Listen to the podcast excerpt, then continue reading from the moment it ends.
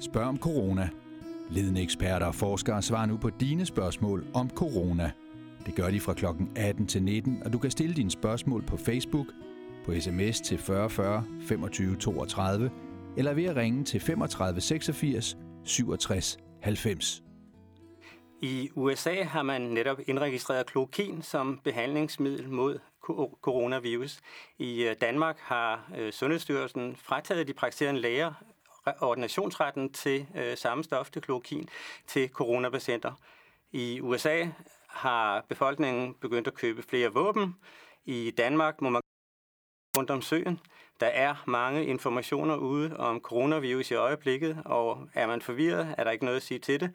Velkommen til Spørg Direkte. Vi vil prøve at sortere lidt i de informationer, der er, og om vi kan ophæve forvirringen, ved jeg ikke, men vi kan i hvert fald bringe forvirringen op på et højere niveau. En af de ting, som øh, man har øh, begyndt at snakke om nu her i Danmark, det er, at øh, man har en ny test øh, på vej. Man har altså ikke bare en test for, hvornår man har sygdommen, man har også en test for, hvornår, hvornår man har haft sygdommen, eller om man har haft sygdommen. Og øh, de der to test øh, er øh, to vidt forskellige test. I den første test, øh, der tester man arvematerialet fra virusen, og det er jo selvfølgelig kun positivt, når man har infektionen, og måske også lidt tid efter. Men øh, den anden, øh, som er en antistoftest, hvor man altså tester, om man har antistof mod virus, den holder sig i længere tid, og der kan man altså i nogen tid, vi ved stadigvæk ikke hvor længe, men i nogen tid efter, at man har haft infektionen, kan man altså se, om man har haft infektionen. Og de kan ligesom bruges til to helt forskellige ting. Den ene kan altså bruges til at isolere øh, patienter, som smitter, og den anden kan bruges til at sende folk tilbage sikkert på arbejde. Så hvis øh, man for eksempel testede øh, sundhedspersonale med den her antistoftest, så kunne man altså i god, som, med god samvittighed lade dem arbejde med øh, patienter, som muligvis er smittet med corona, øh, coronavirus, fordi de kunne ikke selv øh, få det igen. Så to forskellige test og to forskellige metoder. Vi får se, hvor meget der bliver testet, og Øh, det vil den næste tid her vise. På fredag vil vi køre den første test i en øh, lang udsendelse, som kommer til at finde sted her på DK4, og der kan vi i hvert fald se, hvordan øh, den første test foregår. Men lad os komme i gang med spørgsmålene. Jeg håber, I har tænkt rigtig godt over nogle slemme spørgsmål, som I vil stille mig. Og jeg kan se her, der kommer en sms, man siger, at virusen vil komme igen til efteråret. Ligger den i dvale? Og øh, for det første er der jo ikke rigtig nogen, der ved, om den vil komme igennem til efteråret. Øh, det er jo en fuldstændig ny situation, vi er i. Det kan være, at den vil komme igennem, men det kan også være, at den dør ud lige så pludselig, som den er kommet. Øh, det ved vi faktisk ikke. Men øh, måske er det en øh, ny slags influenza, kan man sige, som kommer til at herve hele verden år efter år. Eller måske er det en engangsvirus, vi har set her. Vi ved det faktisk ikke. Men der er forskellige måder, så nogle virus, de kan, om jeg så må sige, ligge i dvale på. Øh, det er jo ikke sådan som et pindsvin, som går ind og sover i brændestakken om vinteren, men, øh, men virus øh, skal hele tiden faktisk have nye øh, værter og inficere. Hvis ikke en virus har en, en vært at inficere, så øh, dør den ud i, øh, i befolkningen. Og øh, det kan den øh, sådan set også øh, have, fordi den kan jo ændre sig lidt hele tiden. Fordi hvis den ændrer sig, så undslipper den immunsystemet, som jo er øh, det øh, system, vi har til at bekæmpe virus med. Men øh, der er også øh, nogle andre virus, de er særligt snedige. De sætter sig simpelthen inde i vores celler, og de hedder retrovirus. Og dem øh, bærer vi formentlig rundt med øh, nogle stykker af, alle af os. Og de der retrovirus, øh, som altså simpelthen er indbygget i vores arvemateriale, de kan ved forskellige lejligheder bryde ud. Og øh, øh det kan man øh, for eksempel se med øh, herpes, øh, for eksempel folk, der er på skiferie og får en masse eksponering af ultraviolet lys, øh, og som, øh, som samtidig har haft øh, øh, øh den her infektion tidligere, øh, der kan man altså se, at øh, på grund af det her ultraviolet lys, de får på læberne for eksempel, der kan øh, herpes bryde ud igen. Så, øh, så det er faktisk en måde, som man kan sige, at, øh, at sådan en virus kan ligge i dvale på. Men, men den kan ikke sådan ligge i sig selv og være i dvale. Men den kan faktisk være i dvale i vores egne celler. Lidt uhyggelig tanke, men, men sådan er det så. Så har vi måske et øh, spørgsmål mere. Jeg i 20 år har min kone været på Fanø med en veninde i påsken, og øh, det skal de også i år, og hvad mener du om det? Og nu er det jo sådan, at øh, øh, det ser ud som om, at øh, vi begynder at lette lidt på restriktionerne. Øh, nu fik jeg ikke lige set øh, statsministeren her øh, for en halv time siden, men som jeg forstår, så øh, begynder man at lette lidt på restriktionerne. Øh, i virkeligheden er det jo nogle meget firkantede restriktioner, som man er nødt til at stille op, øh, for at en hel befolkning kan øh, forstå det og rette sig efter det. Men øh, for eksempel er det jo sådan, at man siger, at, at øh, man skal være to, to meter væk fra en, en person nu om dagen. Man skal holde afstand ude i, i øh, omgivelserne. Og, og så er det jo sådan, at fordi man er to meter væk, eller tre meter, eller fire meter, så kan man jo stadigvæk godt blive smittet af en person. Og fordi man er en meter væk, så kan man jo også stadigvæk undgå at blive smittet. Så det er jo nogle meget firkantede regler, og en tur til Fanø for eksempel, hvis man øh, kører til Fanø i bilen, og er i, øh, i øh, et sommerhus med, med den her veninde i øh, en uge og kører hjem i bilen igen, altså så er der jo ikke øh, så meget infektionsrisiko, som der er ved at gå ned og handle nede i supermarkedet. Så øh, igen, afhængig af, hvorfor nogle øh, omgivelser, hvorfor nogle betingelser man, man laver de her forskellige udflugter på, så kan man sikkert selv i virkeligheden bedømme, om det er en god idé. Umiddelbart så vil jeg ikke være så bekymret ved det. Så har vi måske et sms-spørgsmål igen. Der er kommet underretninger fra Kina om, at restmeldte bliver syge med covid-19 igen, og hvad tænker du om det? Og øh, det er sådan set rigtigt. Øh, der er faktisk kommet øh, underretninger fra Kina omkring de her ting. Øh, hvad der ligger i det, og, øh, øh, og hvor, hvor stort øh, omfanget er, det er ikke sådan fuldstændig klart. Øh, men øh, men øh, i øjeblikket mener man, at man får øh, immunitet mod øh, covid, så man øh, ikke i hvert fald med det samme bliver syg igen. Men der er jo altid, i medicin er der altid undtagelser, og der er altid øh, altid noget, som ikke opfører sig, som, som, øh, som størstedelen gør. Så der er sikkert, øh, der er sikkert øh, nogen, der har fået det igen. Men i øjeblikket er det i hvert fald sådan, at man tror, at øh, når man har haft det, så øh, har man immunitet mod den i hvert fald et stykke tid. Og det der et stykke tid, det ved man heller ikke, hvor længe det var. Men øh, andre øh, sygdomme, som man ellers sådan beskæftiger sig med, det går jo simpelthen fra at være livslangt, altså til i hvert fald øh, øh et års tid eller et eller andet. Men øh, Øh, det, det er ganske variabelt med de forskellige virer, så, så det er lidt svært at sige, hvor, hvor, hvor lang tid man, man, man tror, man kan være immun over for, for øh, coronavirus. Så har vi en øh, serie igennem her, og det er Jill fra Frederiksberg, tror jeg. Hej Jill, er du på Hej. linjen her? Hej. Ja, Velkommen til. Fredensborg. Um, Undskyld. Nå, okay. Det gør ikke noget. Min spørgsmål går ud på, jeg var i Amerika, og jeg var i California og Nevada. Jeg er lige kommet hjem uh, fredag den 20. Så jeg har været i hjemisolation for over et uge nu.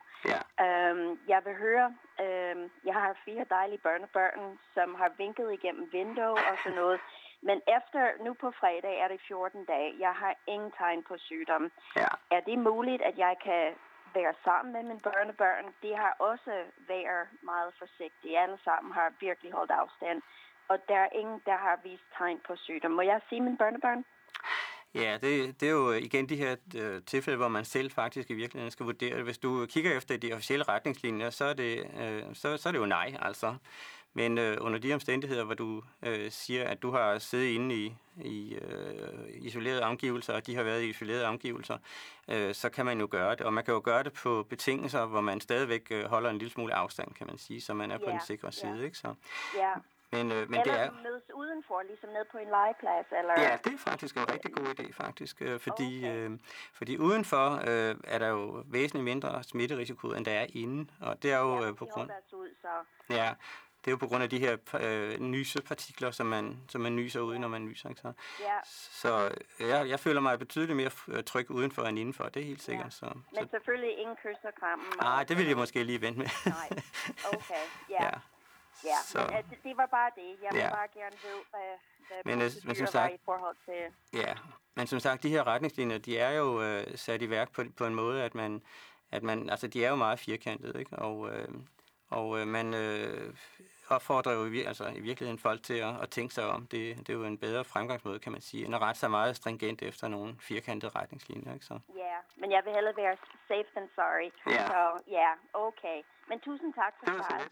Ja, det gør hej. Hej, hej. Hej. hej og øh, jeg kan se, at vi har en sms igen. Og kan blæsten bære virusen, og hvor langt? Øh, øh, ja, det kan den øh, formentlig godt. Øh, og hvor langt? Øh, det er der ikke lavet nogen øh, undersøgelse på. Jeg har ikke set nogen øh, resultater på det.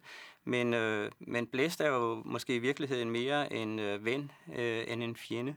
Fordi... Øh, Øh, den her coronavirus øh, øh bliver jo blæst væk, kan man sige, og fortyndet ud i hele verdensrummet i samme øjeblik, som en person, som er inficeret, har nyst, og det hele det er, er blæst ud i, i omgivelserne, og der kommer et vindpust, så, så er det jo, kan man sige, spredt allerede øh, ganske betragteligt. Øh, men der er jo faktisk, øh, og, og jeg skal lige sige også, at, øh, at den her sygdom er jo, øh, den bæres jo med dråbeinfektioner, så man skal altså enten have direkte kontakt med øh, en inficeret patient, eller også skal man, øh, eller så skal man indånde nogle af de her dråber. Men øh, der er nogle øh, sygdomme, som er meget mere øh, øh, hvad hedder det, smittefarlige end øh, corona. Og, øh, og jeg så nogle nye tal for, øh, for øh, øh, corona sammenlignet med, med influenza, og øh, der, der ser det ud som om, at de nærmer sig lidt mere. Øh, jeg tror, at øh, coronaen lå på på 1,7 eller sådan noget, tror jeg den var, og så lå influenzaen øh, op på øh, 1, op til, til 2,1 eller andet, tror jeg, eller sådan noget. Og det er altså antallet af personer, som øh, man sådan normalt øh, smitter, når man har sygdommen. Så man kan sige, at øh, influenza er lidt mere, øh, lidt mere øh, smittefarlig end, øh, end coronavirus. Men, øh, men øh, nogle af de sygdomme, som er rigtig smittefarlige, øh, og det er sådan noget som mæslinger, der ligger det der smittetal faktisk op på 30-40 det er jo helt vildt, altså, at øh, en øh, enkelt patient med mæslinger kan altså nå at smitte 30-40 andre øh, øh, børn, eller øh, som er jo som regel det, det tidspunkt, man får den. Øh, og, øh, og det er jo en helt andre skalaer end, øh, end øh, coronavirus her. Men, øh, men øh, når man er oppe i sådan noget der, så, så smitter øh, tingene simpelthen gennem, øh, altså gennem huse, uanset at, at der ikke er, er nogen direkte kontakt. Og øh, jeg ved, at øh, da man havde Virusforskningsinstitut øh, i Danmark, der overvejede man nogle gange, om, om simpelthen øh, de her øh, svinepest og sådan nogle ting kunne, øh, kunne blæse øh, over, simpelthen over vandet, Øh, og øh, og det, der var jo altså nogle gange øh, infektionstilfælde inde på fastland. Øh, så, øh, så, så sådan nogle virus kan formentlig smitte øh, gennem vinden, men øh, coronavirus, der vil jeg være mere bekymret lige omkring øh, de altså umiddelbare nærhed af, af dem, der står i nyser, ikke? og så tror jeg, det bliver fortyndet ud ret hurtigt. Så har vi øh, en sms mere, kan jeg se, øh, fra Mike. Øh, hvor lang tid går der fra, man er smittet, til man er begyndt at mærke symptomer, og hvad vil lægen gøre ved det? Øh, det sidste, det er mig, han vil sandsynligvis ikke at gøre noget som helst, udover at sige, at øh, jeg skal gå hjem og, og passe på dig selv. Men, øh, men det kommer selvfølgelig an på, hvor, hvor syg man bliver af det. Øh, der går faktisk øh, fra ret kort tid, omkring øh, to dage, og så helt op til faktisk 14 dage, øh, fra man er smittet til man begynder at mærke symptomer. Hvis man mærker symptomer, skal jeg lige sige. Fordi øh, nogle tal fra, øh, øh, fra andre lande, der hvor man har Italien, har man undersøgt det ret øh, intenst. De viser, at øh, tre fjerdedel af dem, der bliver smittet, faktisk aldrig udviser nogen symptomer. Men øh, hvis man er i den uheldige sidste fjerdedel, som får symptomer, så går det altså fra, fra 2 til 14 dage, og med det, der hedder en median tid, altså der, hvor halvdelen har vist symptomer, øh, på 7 dage. Og øh, rådene har hidtil været, at hvis ikke man har nogen symptomer efter 10 dage, så kan man nogenlunde regne med, at man heller ikke får det, men for en sikkerheds skyld, så siger man altså 14 dage. Men øh, mediantid, øh, syv dage, efter syv dage har halvdelen af dem, der får symptomer, fået symptomer. Så har vi en sms mere, kan jeg se, og der står, øh, har i dag fået en lånemobil tilbage af en person, der var hårdt ramt af influenza.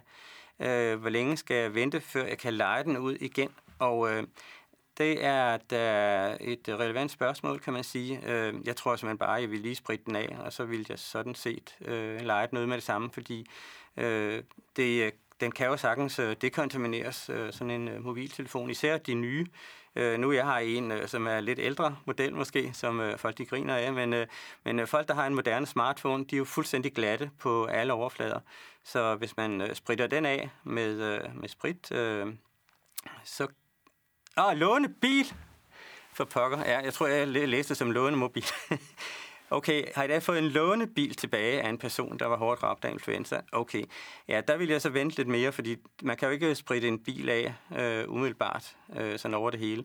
Men øh, man kan jo i hvert fald øh, spritte alle de øh, områder af, som, øh, som øh, en fører har, øh, har, har rørt ved.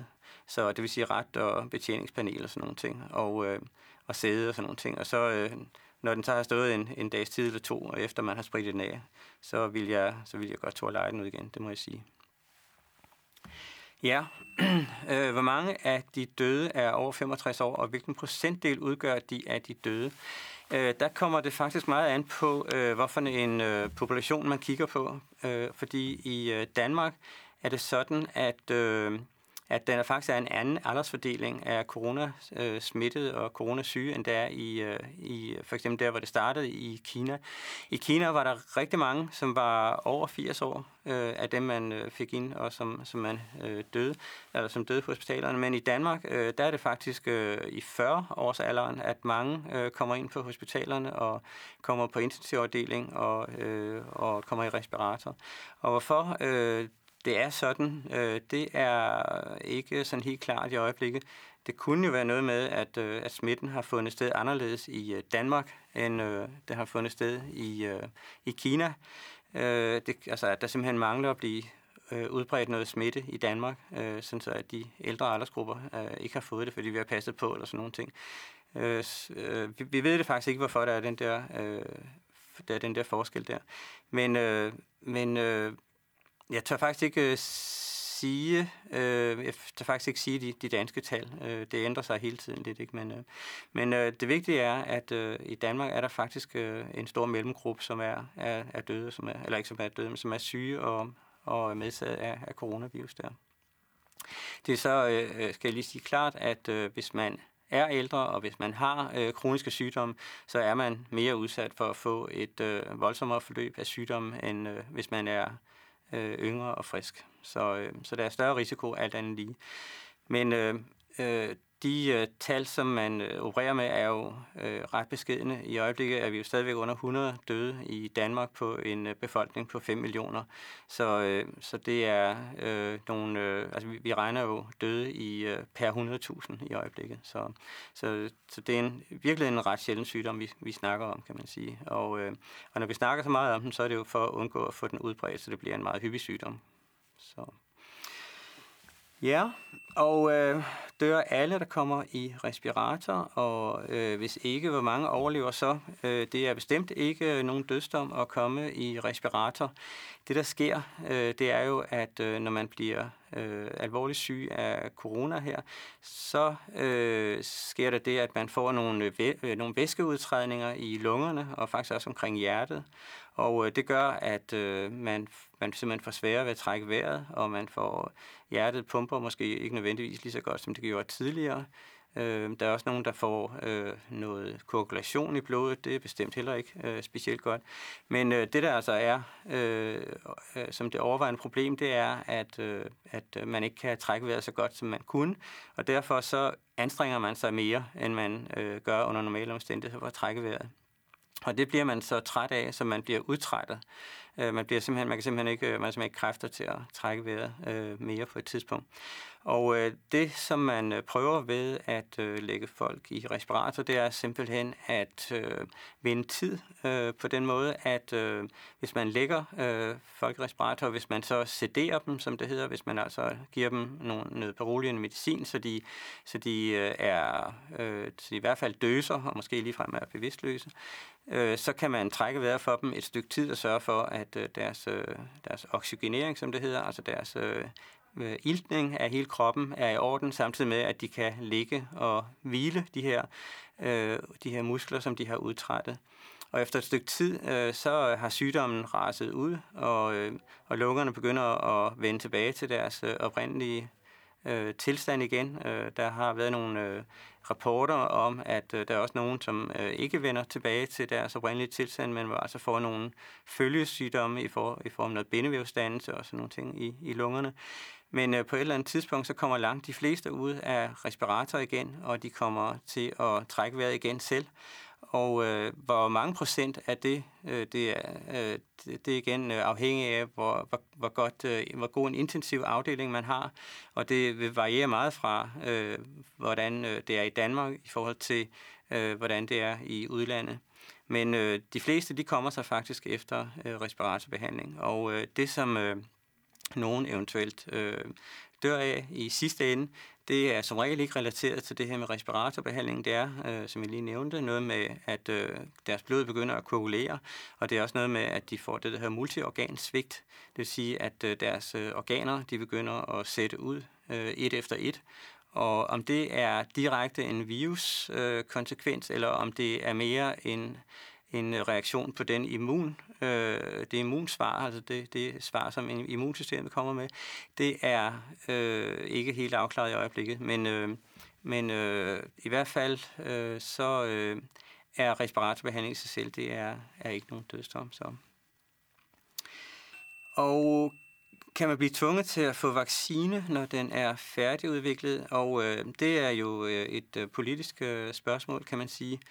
Øh, der er jo øh, USA for eksempel øh, vil jo ikke se børn øh, i visse skoler, hvis ikke de er vaccineret mod børnesygdomme, og øh, der er jo ikke noget til hinder for, at øh, man kunne udvikle og vedtage nogle lignende øh, programmer i Danmark. Øh, det kunne man jo godt. Men øh, øh, altså kan man sige, at øh, der er jo øh, øh, altså coronavirus snakker vi meget om det lige i øjeblikket, men på et eller andet tidspunkt vil det jo øh, gå lidt over i glemslen, og der vil være andre sygdomme, og det har vi jo også allerede nu, kan man sige, som øh, vil være langt mere alvorlige end øh, coronavirus. Øh, for eksempel øh, så øh, i Danmark dør der omkring øh, 165 mennesker hver dag af alle mulige årsager. Og øh, hvis man holder det op mod, at der endnu ikke er døde 100 af coronavirus i Danmark, øh, så kan man se, at øh, så er det ligesom, ligesom at, at kigge på ens husholdningsbudget, at der er altså nogle poster, som er store, og nogle, der er små. Og øh, hvis man vil gøre noget rigtig godt for den danske sundhed, så skulle man jo sætte ind mod rygning. Det er simpelthen det, som op mod hver tredje af os øh, dør af, og øh, det er jo nogle helt andre tal end, øh, end de her øh, coronavirus øh, øh, tal, som vi, som vi ser i øjeblikket. Så, øh, øh, men i princippet kan man, kan man vedtage sådan nogle programmer. Øh, man har også øh, ja, vedtaget nogle, nogle særlige om, øh, skærpende øh, omstændigheder i øjeblikket med, altså man kan blive indlagt mod sin vilje og sådan nogle ting. Så, så det, øh, men det er altså politiske spørgsmål, kan man sige, og øh, den medicinske øh, effekt af det kan man ikke på forhånd lige øh, nødvendigvis øh, forudse, tror jeg. Ja, vi har en sms igen, og hvorfor er der flere mænd end kvinder, som er smittet? Og det er jo et fantastisk spørgsmål. Tusind tak for det. Øh, og øh, det, øh, det er selvfølgelig fordi, at jeg synes, det er et fantastisk spørgsmål, fordi jeg kan jo ikke svare på det, ikke? men, men men øh, tidligere, så har man jo snakket med, at det er også fordi, at mænd, de er simpelthen bare mere ulydelige end kvinder. Kvinder, de gør, hvad man siger til dem, øh, og mænd, de skal bare ud og prøve grænser. Ikke? Men det er måske altså, faktisk ikke hele sandheden. øh, fordi øh, man har lavet nogle, øh, i hvert fald nogle museforsøg, og øh, der skal man jo være forsigtig med at overføre resultaterne til mennesker. Man har lavet nogle museforsøg faktisk, hvor man har taget... øh, hvor man har taget øh, æggestokkene ud af mus øh, og øh, set, hvad der skete ved det. Og æggestokken, de laver jo en øh, del af en stor del af, øh, østrogenen i, øh, i kvinder. Og hvis man gør det, øh, så kommer de her hundmus jo til at ligne handmus. Øh, og det betyder faktisk også, at øh, de her hundmus, de er ikke længere så resistente over for nogle af de her forløbervirus, der var til coronavirus. Øh, de her eksperimenter, de blev lavet dengang, man, man havde SARS i omløb. Og øh, kort sagt, øh, hvis, øh, hvis, man altså tager, hvis man altså nedsætter østrogenniveauet i hundmus, så øh, bliver de mere følsomme over for øh, SARS-virus. Så det vil sige, at der kunne faktisk også godt være nogle fysiologiske øh, årsager til, at øh, mænd de bliver ramt hyppigere, at øh, østrogen måske på en eller anden måde beskytter kvinder mod øh, den her infektion. Og øh, mekanismen, det kan man kun gætte på. Men øh, men øh, det kan i hvert fald øh, være godt i den her sammenhæng at have noget, noget østrogen sat ud på. Hvis man er mus, og måske også hvis man er menneske. Så. Og en sms. Hvorfor siger Sundhedsstyrelsen, at masker ikke hjælper, når alle andre, for eksempel Østrig, siger, at det hjælper? Og øh, det er jo en af de, øh, et af de øh, forhold, kan man sige, som bidrager til øh, i, øh, i øh, befolkningen. Og øh, man kan jo referere tilbage til øh, SARS, øh, som jo er en virus, som på mange måder øh, faktisk øh, ligner coronavirus, i hvert fald øh, genetisk og størrelsesmæssigt og alt muligt andet. Og øh, der gjorde man sig nogle erfaringer med øh, ansigtsmasker, øh, med hvor meget de, de virkede, og hvor meget de ikke virkede. Og øh, det, man konkluderede dengang, det var, at øh, hvis alle gik med masker, så var der formentlig en lille effekt af at gå med masker. Men øh, effekten var måske mere i virkeligheden øh, at beskytte andre, end det var at øh, beskytte sig selv. Forstået på den måde, at øh, hvis man selv var inficeret, hvis man selv gik og, og smånøs lidt, øh, så blev det her, så blev de her dråber jo fanget i masken, øh, i, i nogen grad i hvert fald, og kom ikke ud i omgivelserne. Og på den måde, så kunne man altså beskytte andre. Men øh, nu om dagen, så snakker man mere om, at, øh, at de her masker, de skal beskytte en selv. Og øh, det er nok ikke så sandsynligt, at de gør det. Og det er jo fordi netop, at, øh, at øh, de her øh, virus, at de sikkert langt hen øh, smitter ved direkte kontakt, og i virkeligheden ikke smitter så meget på, øh, på indånding, men øh, også at, øh, at øh, øh, faktisk på en måde, som, som maskerne kunne beskytte på, det er faktisk at, at undgå, at man får berørt sine øjne og sine slimhinder i næsen og munden. Øh, hvis man har den her maske på, øh, og, og prøver at føre hånden op, så, så bliver man jo ramt af masken, kan man sige. Så på den måde kunne, kunne masken i virkeligheden måske øh, betyde en lille bit smule. Men det samlede billede er altså, at, øh, at øh, øh man vurderer, at, øh, at de her masker de ikke betyder så meget. Øh, man kan sige, at i Østrig der har man jo lidt øh, en anden øh, situation. I Danmark der har været øh, nogle... Øh, nogle udbrud dernede, som gjorde, at øh, man tænkte, at nu vil vi tage alle forholdsregler, som man overhovedet kan. Øh, men øh, man har jo altså set øh, en del eksempler på, øh, at øh, ikke alting er videnskabeligt øh, funderet af de her øh, råd, man går ud med. Øh, og øh, mit øh, yndlingsråd, det er jo det her med at gå den ene vej rundt om søerne i forhold til den anden vej rundt om søerne. Og øh, det mangler vi også at se lidt øh, videnskabelig evidens for, at det øh, skulle have en virkning. Men øh, i øjeblikket er det altså øh, mere eller mindre konsensus, som det hedder, altså enighed om, at, øh, at masker ikke har den, har den helt store effekt. Ikke? Så, i hvert fald ikke i befolkningen. Man kan jo øh, igen øh, sige, at hvis man står og arbejder med, med øh, viruspatienter øh, i klinikken, så vil man selvfølgelig øh, prøve at gøre så meget som muligt. Så vil man også øh, øh, arbejde med ansigtsvisir, som i virkeligheden måske kunne være mere, øh, mere øh, nyttigt og mere øh, effektivt mod den her infektion. Altså vi siger, det er jo en plastikskærm, man har foran ansigtet, og så får man under ingen omstændighed i hvert fald øh, dråber, og hvis man sidder og arbejder med ting, så får man det ikke op i, i ansigtet. Så, så det kunne også øh, være en ting, man, øh, man i hvert fald øh, påbyder i klinikken. Så. Ja, og vi har en øh, sms, jeg har en stråleskade på den ene lunge efter cancer. Skal jeg passe ekstra på? Ja, det øh, skal du faktisk øh, gøre. Øh, det er sådan, at øh, man øh, har øh, jo set, at øh, patienter med kroniske lunge, hjertesygdomme og endokrinsygdomme, altså for eksempel sådan noget som diabetes, også øh, nogle øh, gastrointestinale sygdomme, altså øh, mavetarmsygdomme, at de, de er mere, øh, at de har en, en hårdere sygdomsforløb end, end, øh, end almindelige eller normale øh, raske øh, personer. Så, øh, og så, så kan man sige, når man spørger meget specifikt, øh, for eksempel om stråleskader, så, så kan man ikke svare øh, 100% sikkert på det. Man kan kun sige, at at, øh, at øh, patienter, som, som har lungeproblemer, altså af den ene eller den anden art, altså f.eks. kronisk obstruktiv lungesygdom og den slags, at, øh, at der har man erfaret, at de har et, øh, et voldsomt forløb. Men når man kommer ned i sådan nogle undergrupper, så har man formentlig ikke patienter nok til at kunne lave statistik på det. Så der putter man gerne øh, øh, en, en hvis man, det er lidt specielle patientgrupper, putter man dem i øh, en stor gruppe og siger, at det har noget med lungesygdom at gøre. Og så analyserer man for lungesygdom, og så ser man, så er der en effekt.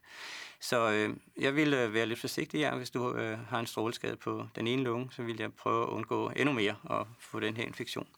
Øh, og igen, så skal man lige tænke på, at, øh, at hvis man regner lidt på det, så er der nok omkring en procent chance for at møde en øh, person, som har coronasmitte i, øh, i samfundet, når man går en tur på gaden.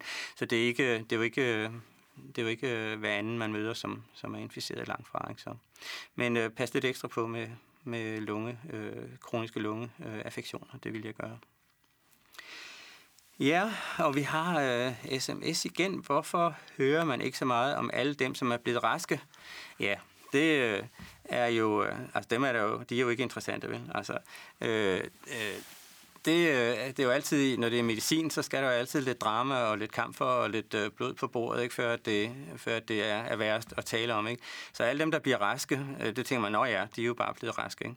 Øh, det har jo lidt at gøre ligesom med forebyggende medicin. Ikke? Hvis man kan forebygge, øh, at en masse patienter ikke får en eller anden sygdom, det er der altså ikke særlig meget interesse for. Det er sådan lidt, åh ja, men det var da fint. Ikke? Men øh, hvis man kan helbrede en patient med en eller anden avanceret operation, som har fået den her sygdom, så er det straks noget helt andet. Så vil man meget hellere tale om det. Men øh, det er et rigtig godt spørgsmål, fordi selvfølgelig skal vi tale om den, og selvfølgelig skal vi glæde os over alle de mennesker, som kommer igennem. Og det er langt, langt, langt størstedelen.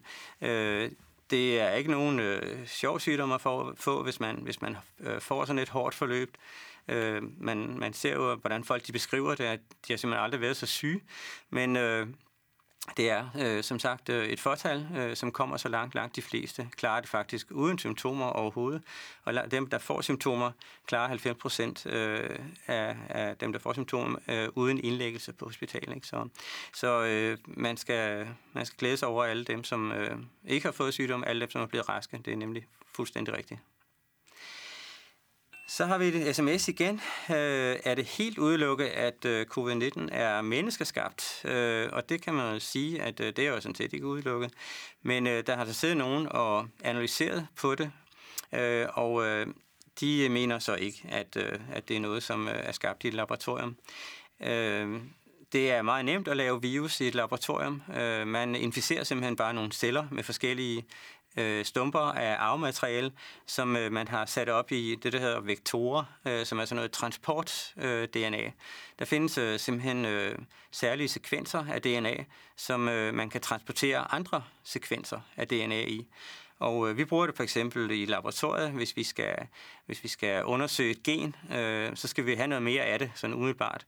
Og der har vi nogle venner, vi har millioner af venner i laboratoriet, som hedder E. coli, altså kolibakterier, og øh, ved at sætte et enkelt kopi ind i øh, den her kolibakterie, så kan vi få kolibakterien til at gro millioner og milliarder og mange øh, flere kopier af det ene gen øh, på sådan en overnat. Så når vi kommer næste morgen, så øh, er de her bakterier de er fulde af de her øh, øh stykker af DNA, som vi vil undersøge. Så sådan nogle transport-DNA'er, dem, øh, dem kender man, og øh, dem kan man bruge til at transportere også ting ind i, øh, i øh, mammale celler, altså i pattedyrsceller, som er de celler, som, som bio består af. Så hvis man øh, har sådan en 3-4 øh, plasmider måske, som det hedder, øh, transport-DNA med de rigtige gener i, så kan man inficere cellerne med det, og så kan man øh, få cellerne til at lave færdige viruspartikler, øh, på grund af, at, øh, at de her transport, eller på grund af de her DNA'er, øh, virus-DNA'er, at de overtager simpelthen funktionen i øh, cellen. Så det vil sige, at næste dag eller et par dage senere, når man kommer, så er der faktisk øh, infektiøse viruspartikler i øh, det øh, medie, som, øh, som cellerne går i. Og dem kan man så bruge til at inficere nye celler med. Og man kunne også, øh, hvis man var øh, ond nok, så kunne man også bruge dem til at slippe løs i befolkningen i biologisk krigsførelse. Men det er jo lidt ligesom øh, faktisk øh, virus fra øh, computer, at øh, man slipper som regel ikke sådan helt øh, sporløst øh, fra det. Øh, computervirus, der kan man jo også øh, dissekere de her programstumper, som findes tilbage i øh, computeren, som er blevet hacket. Og så kan man tit øh, Øh, få en idé om, hvor det kommer fra. Øh, det ligner noget, man har set før, osv. osv. Og sådan er det faktisk også øh, med den her virus. Den er blevet aflæst i hundredvis af gange faktisk allerede, alle mulige steder i, rundt omkring i verden. Og der er ikke nogen, der har stusset over nogle af de sekvenser og sagt, ah, der er et eller andet der, som ikke ser sådan helt øh, stuerent ud. Det er der faktisk ikke nogen, de har, de har kigget på det, og de, de er meget øh, fortrystningsfulde omkring det. Så umiddelbart ser det ikke ud som om, at det er noget, som er øh, menneskeskabt. Øh, men det, man til gengæld kan gøre med de her sekvenser, når man aflæser virusens øh, øh arvemateriale, det er, at man kan se, øh, hvordan virusen er migreret gennem verden. Man kan simpelthen se, hvor, øh, hvor den kommer fra, og det kan man se på grund af, at der sker nogle små udskiftninger i øh, generne undervejs. Og øh, øh for eksempel hvis der skete et, øh, en udskiftning i München, da den var der, og, øh, og man har den udskiftning andre steder i verden, så ved man, at okay, den er på en eller anden måde kommet fra München, den virus. Så på den måde, så kan det være rigtig, rigtig nyttigt, og det er jo en viden, vi, vi, kan, vi kan generere nu i det af nogle ganske, ganske få øh, timer, eller i hvert fald højst øh, en nat. Der kan man altså øh, læse de her 25.000 øh, øh, baser, som det hedder, altså bogstaver, som øh, virusen den øh, består af i sit øh, arvemateriale. Så. Ja, det var en lang historie. jeg hørte, at nu kommer også 20 år også i respirator. Før var det kun de gamle.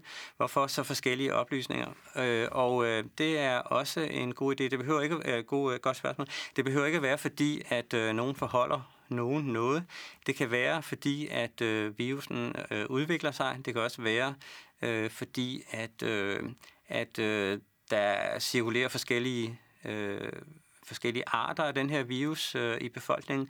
Det man begyndte at snakke lidt om. Øh, blandt andet på ferierne var der en læge, som har observeret, at øh, nogle af de øh, patienter, han, han, øh, han øh, havde som, som, øh, som læge der, de øh, smittede stort set ikke. Altså, det var ganske få tilfælde, og så var det også altså, overstået. Og så var der nogle andre patienter, de smittede som bare pokker. Der var øh, kæmpe øh, altså, øh, masse af andre mennesker, der blev smittet af det. Og han, øh, han rapporterede de her fund til Serum Instituttet, øh, som øh, øh, nikkede anerkendende, som jeg kan huske, der stod, at øh, det kunne der faktisk godt være noget om. Og det er også øh, noget, som er beskrevet ud fra verden, at der godt kan være flere forskellige øh, typer af, af virus. Øh, men øh, det kunne i hvert fald være, øh, være en mulighed. En anden mulighed er, at... Øh, at, øh, at øh, man kunne sagtens forestille sig, at øh, det var meget afgørende, hvorfor et øh, immunsystem forskellige personer havde. Øh, og det udvikler sig jo også gennem livet, kan man sige. Men øh, at, øh, at der er nogen, der får så et fuldstændigt øh, symptomfrit forløb, og der er nogle andre, som får et øh, fuldstændigt, øh, altså virkelig øh, aggressivt forløb, øh, det er jo også tankevækkende på en eller anden måde.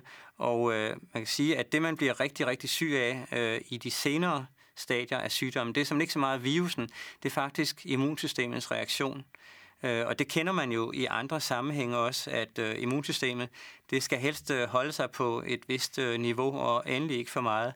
Fordi hvis immunsystemet bliver for aktivt, så får man det, der hedder autoimmune sygdom. Og øh, dem øh, kender vi jo nogle af øh, allerede i Danmark, som for eksempel type 1-diabetes, som jeg selv arbejder med, er jo en autoimmun sygdom, der angriber immunsystemet, simpelthen øh, kroppens egne øh, insulinproducerende celler, Øh, der er også sådan en som rheumatoid artrit, øh, som er ledegigt, der angriber immunsystemet øh, simpelthen ens øh, led og ødelægger dem. Så jeg tror, at, øh, jeg tror, at øh, det er øh, i høj grad øh, afgørende for, hvorfor et immunsystem man har, og hvorfor et, øh, et, bered, hvorfor et genetisk beredskab, kan man sige, hvordan man genetisk er udstykket, om man bliver syg eller ikke bliver syg af den her virus. Men øh, det er kun øh, en, øh, en tanke, og øh, det er givetvis noget, der bliver undersøgt øh, over det næste stykke tid. Man genererer jo masser og masser af viden i øjeblikket. Så. Ja, og øh, mere kan jeg ikke sige om det spørgsmål. og øh, er det muligt at vide, hvilke sygehuse der er coronasmittet på? Øh, og øh, der tror jeg, jeg er ikke sådan helt opdateret, men på et tidspunkt havde man i hvert fald nogle sygehus, som man allokerede til at tage imod øh, coronapatienter, og det tror jeg sådan set øh, stadigvæk øh, det er. Øh, faktisk i øh, morges, øh, det er så ikke så meget, kan man sige, direkte relateret til spørgsmålet, men i morges, øh, der øh, sendte Serum Instituttet, som de plejer, sådan et øh, lille øh, kort ud over Danmark, øh, og det har de gjort nogle gange. Og øh, der kan man simpelthen øh, se, hvor i landet, at øh, der er masser af, af infektioner, hvor der ikke er så meget infektion. Og, øh, og der er simpelthen nogle blå pletter på kortet, og det vil jeg lige se, at det er omkring Herning og omkring øh, Slagelse Sorø og Gilleleje Helsinge og København Hellerup. Det er, det er simpelthen det er de her blå pletter, der er på, på det kort. Og øh, øh, hvorfor det er sådan, øh, det øh, er svært at sige, fordi man kan sige, at nogle af de her områder er jo tæt befolket, øh, for eksempel København, og øh, nogle af dem er jo ikke så tæt befolkede, så øh, om, det, om det lige er noget med befolkningstætheden, eller hvad det er, eller, eller måske mere sandsynligt er det noget med, at hvor kom smitten først i virkeligheden? Kom den først øh, til, til København, og, og var man ikke så meget opmærksom på den der? Og betød det så, at... Øh, at øh, den fik lov at brede sig mere der, inden man ligesom fik, øh, fik gjort nogle, nogle øh, tiltag mod og, og smitten bredte sig. Det kunne godt være sådan nogle forklaringer måske, at der simpelthen er kommet nogle patienter tilbage tidligt de steder der. For umiddelbart så øh, kan man nok ikke forklare det med befolkningstætheder. Men øh, der er sygehus, der er øh, specielt øh, gearet til det, og øh, herinde omkring er det for eksempel Hvidovre Hospital, der er øh, gearet til det. De har lavet en helt lille by derude, hvis der skulle komme rigtig mange, så de er klar til at, at tage imod dem. Det er blevet nævnt, at øh, man i Danmark øh, vil teste ca. 5.000 personer per dag. Hvordan vil det foregå rent praktisk? Øh, det øh, er faktisk ikke noget sådan større problem. Altså kan man sige, hvis man hvis man beslutter sig for at gøre det, så, øh, så gør man det selvfølgelig. Øh, 5.000 øh, prøver om dagen er jo ingenting i forhold til, hvad man kører af patientprøver på hospitaler hver dag. Altså, man har robotter, som står og laver de her øh, prøver. Øh, det er ikke selvfølgelig ikke bare coronaprøver, men alle mulige andre prøver, alle mulige laboratorieprøver, som man, øh, som man analyserer hele tiden. Så 5.000 personer per dag er faktisk øh, ikke, øh, er ikke noget stort tal. Og øh, testen, som man kører, er ikke specielt øh, kompliceret. Øh, det, øh, det tager øh, nogle få timer at lave den, og, øh, og øh, er, er forholdsvis simpel. Så, øh, så man kan sige, det øh, som, øh, øh, som er det praktiske i det, kan man, det kan man sige, det er, øh, altså hvordan skal man, altså hvor, hvor skal man aflevere sin prøve og sådan nogle ting, men, men det kan selvfølgelig løses, altså. Men øh, en ting, øh, som øh, man jo også lige kan gøre sig klar, det er, at, øh, at hvis man tester 5.000 personer om dagen, om dagen der, så tager det noget med, med tre år eller sådan noget at teste hele Danmarks befolkning. Øh, og det var faktisk det, man skulle i øjeblikket. Hvis man, hvis man, hvis man stadigvæk gik ind for at øh, inddæmme øh, den her virus, så skulle man faktisk øh, teste alle på én gang, og så øh, sende dem hjem, som var inficeret, og lade dem gå ud, som var, øh, var raske. Og så skulle man i øvrigt også tælle, teste alle Danmarks befolkning mod, øh, mod, om de havde haft det. Fordi hvis de havde haft det, altså med antistoftesten, som jeg talte om lige da vi startede her, så kunne man, øh, så kunne man faktisk sende folk øh, sikkert på, på arbejde igen. Men øh, det er formentlig for sent nu at teste hele Danmarks befolkning, så, øh, så man må håbe på, at de der 5.000, at det er de øh, personer, som skal arbejde med gamle mennesker for eksempel, som er, er kritiske, øh, at de i hvert fald ikke er inficeret. Så men øh, øh, altså, det, antallet er ikke, er, ikke, øh, er ikke vildt på noget tidspunkt. Det, det kan man sagtens gøre.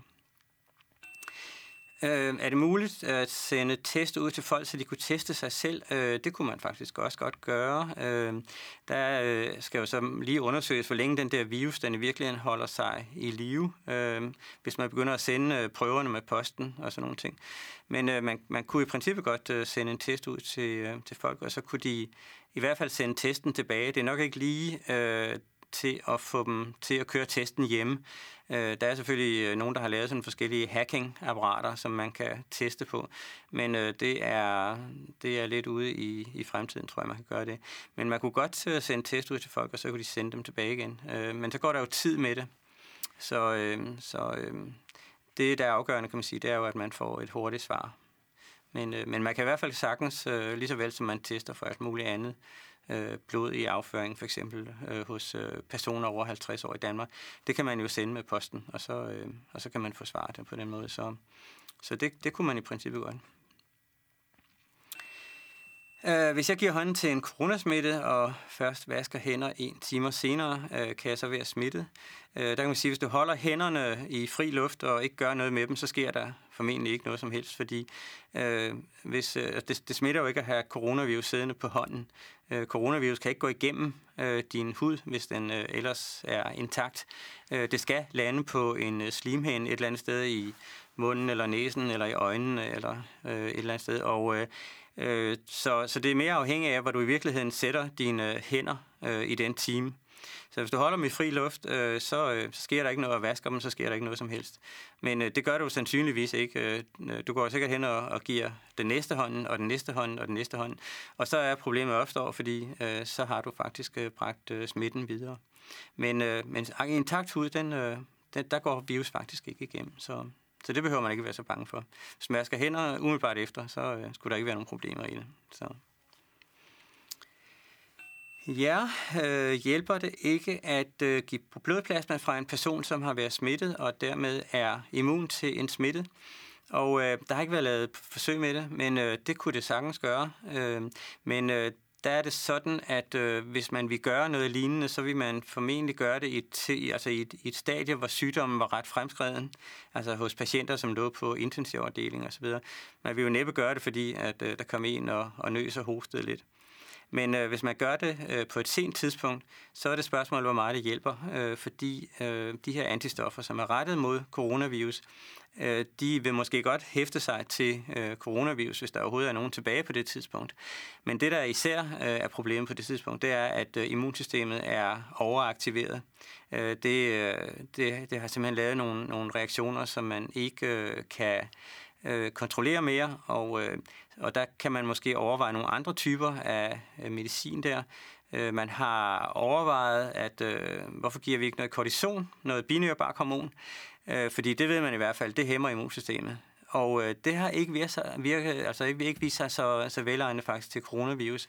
Og det er jo en eller anden balance, ikke? Øh, vil man have immunsystemet til at køre og bekæmpe virus, eller vil man øh, dæmpe immunsystemet og dermed også dæmpe de reaktioner, som immunsystemet laver på kroppens egne celler?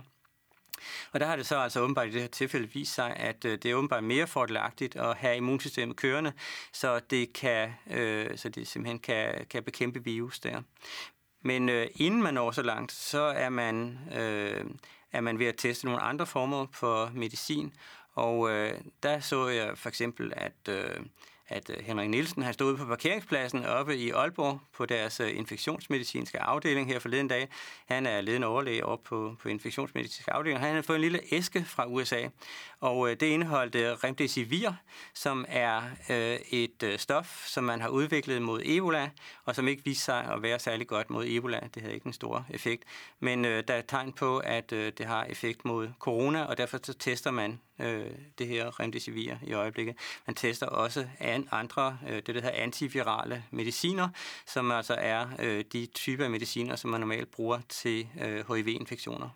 Og, øh, og de er øh, lidt, om jeg så måske sige, bredspektrede, de, de går også på andre typer af, af, af virus der, som ligner øh, HIV-virus. Og HIV ligner faktisk lidt, kan man sige, coronavirus, på grund af, at øh, de begge to har RNA som arvemateriale. Så vi har en serie igennem, og det skulle være Kenneth fra Hobro. Er du igennem, Kenneth? Jo, tak. Tak skal du have. Hej. God aften. Tak skal du have, og velkommen til.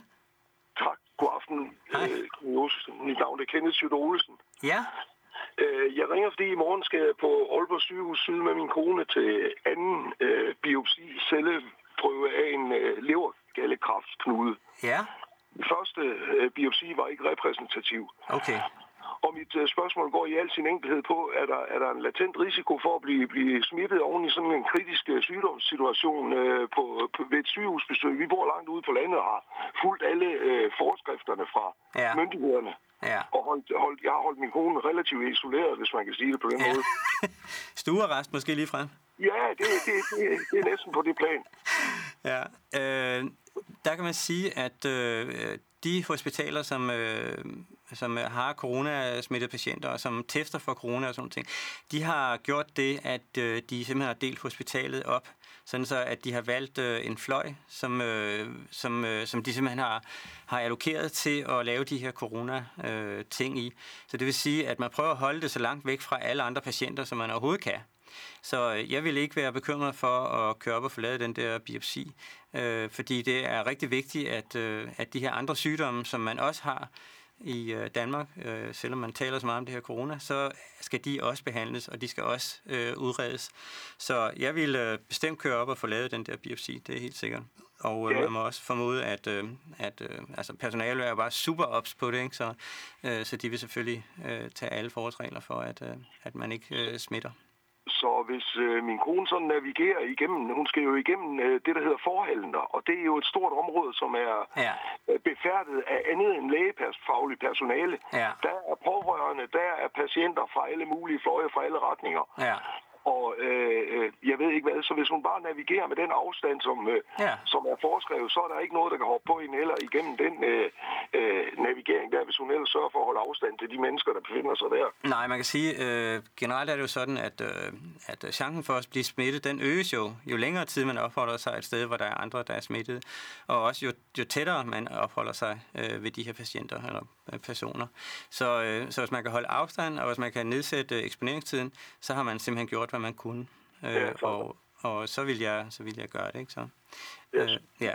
Det vil jeg, gøre. Det er simpelthen vigtigt, at man, jeg lige siger, det er simpelthen vigtigt, at man går til læge med de ting, som man ellers under normale omstændigheder ville være gå til læge med. Ikke? Man skal endelig ikke øh, forsinke udredning af andre sygdomme. De skal selvfølgelig Nej, også jeg, udredes nu. Jeg synes, det er et klart spørgsmål. Jeg har et lille tillægsspørgsmål. Ja, men lad os få et, øh, et tillægsforskning. Biopsien øh, første cellevævscelleprøve øh, foretaget, der ikke var repræsentativ, det er også her i coronatiden. Øh, hvordan kan det være, at jeg får besked på her under anden øh, vævsprøve, at der er der garanti for, at den bliver repræsentativ?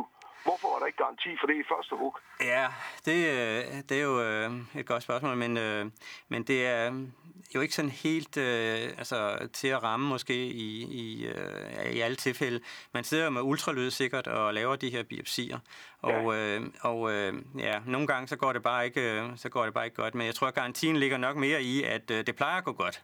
Så derfor så siger de, de tænker sikkert, at det kan ikke gå galt to gange i træk, ikke? men jeg tror ikke, de gør sig mere umage. Jeg tror, de har gjort sig alt den umage, de kunne første gang også. Ikke? Så. Ja, okay, for jeg spurgte overlægen, kan vi, kan vi få en repræsentativ prøve den anden gang, eller, ja. eller skal vi igennem ja. det flere gange?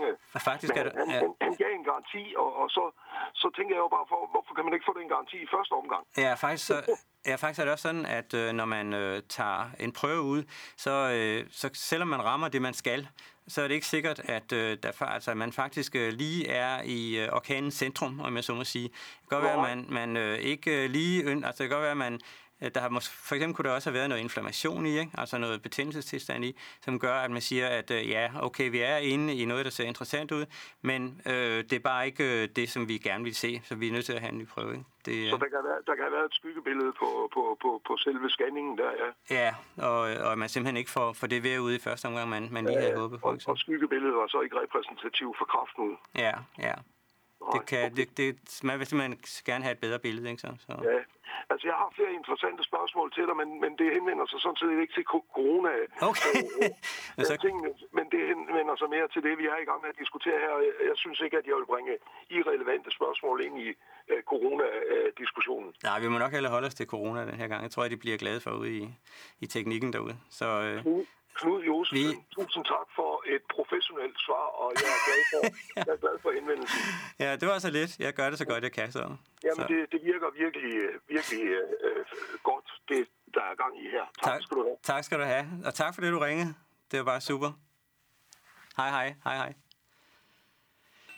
Så har vi en sms, at corona er mere dødelig end almindelig influenza, og øh, det kommer, kan man sige, an på, hvorfor nogle øh, patienter, som man måler på. Hvis man måler på dem, øh, som, øh, som kommer ind på hospitalerne, så øh, kunne det godt være, at øh, den var det faktisk. Øh, men øh, hvis man måler ude i befolkningen og siger, hvor mange dør der af coronavirusinfektion i øh, Danmark øh, om året, og nu ved jeg godt, at vi har gjort nogle meget voldsomme tiltag i år, og så sammenligner med, øh, hvordan går det med, øh, hvor mange dør der er influenza hver år. Og der er det faktisk sådan, at øh, normalt så dør der 2.000 i Danmark hver år, altså hver vintersæson af influenza. Og øh, det varierer lidt fra år til år, hvor hård øh, influenzaen den er. Men øh, det er ikke øh, små tal. Det er faktisk, øh, det er faktisk ret, ret betydeligt antal, der dør af det.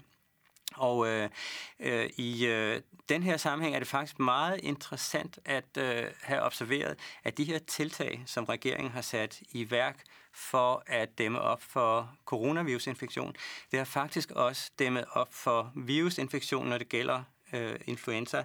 Så der er faktisk øh, efter, at øh, de her tiltag er sat i gang med, med, at man skal holde afstand, og man skal øh, færdes så lidt som muligt øh, og så videre øh, på befærdede områder, så er der faktisk øh, sket et øh, kraftigt dyk i antallet af influenza-tilfælde om året. Så det vi kan lære af den her øh, coronakrise, det er måske, at øh, vi kan vi kan tænke på, hvordan vi undgår influenza øh, næste år, og, og at måske nogle af de tiltag, at det måske skal indarbejdes lidt som en vane. At måske, at måske er det meget godt at vaske sine hænder en gang imellem, og måske er det meget godt lige at skubbe døren op med en albue, i stedet for at tage med, med sin hånd. Så øh, på den måde kan man, kan man faktisk se, at, øh, at, at det har haft en, en ret øh, kraftig effekt.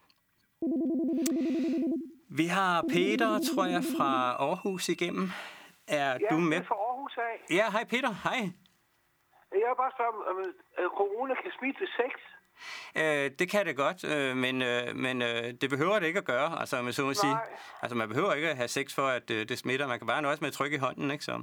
Men øh, okay. på, den anden, på den anden side, så må man sige, at, øh, at det, snipper, at det øh, smitter næppe mere ved at have sex, end det, end det gør ved at øh, bare at trykke hinanden af hånden og, og Okay, udveksle ja. et kys. Ikke? Så, Ja, ja. Fordi der er ikke noget seksuelt overført i den. Så, Nej, okay. så om, man kan sige, hvis man øh, i, forvejen bor sammen og spiser sammen og deler seng og alle de der ting sammen, så øh, er man formentlig allerede smittet, hvis den anden har det. Ikke? Eller så, Okay. så, Jamen, jeg blev testet for, for to uger siden. Jeg er smittefri. ja, så øh, at du blev testet negativ for corona. Ja, Ja. ja. kom. Ja, ja. Så, øh, men det er, jo, det er jo bare dejligt, kan man sige så. Ja. Eller også så skal du, så skal du være bekymret, fordi så mangler du at få den, få den endnu. Men Ja, øh, okay, ja. det ville faktisk være bedre, hvis du havde fået en anden test og fået at vide, Ja, at du ja, havde ja. haft det. Ikke så? Så, øh, men, øh, men det er altid vel godt, øh, at du er sund og rask, Peter. Det er, det er jo bare ja. Ja. altid at sex, og det skal du siger glæde dig over. turen, du. Ja, men øh, tak fordi du ringede, Peter. Det var bare super. Det var simpelthen, hvad vi nåede i dag, og tiden flyver, som sagt, øh, når vi har det sjovt her. Og øh, sjovt, det har jeg da, fordi øh, at øh, tænker, at der er nogen øh, ude i hele Danmark, som gider at høre os, øh, hvad jeg har at fortælle om medicin.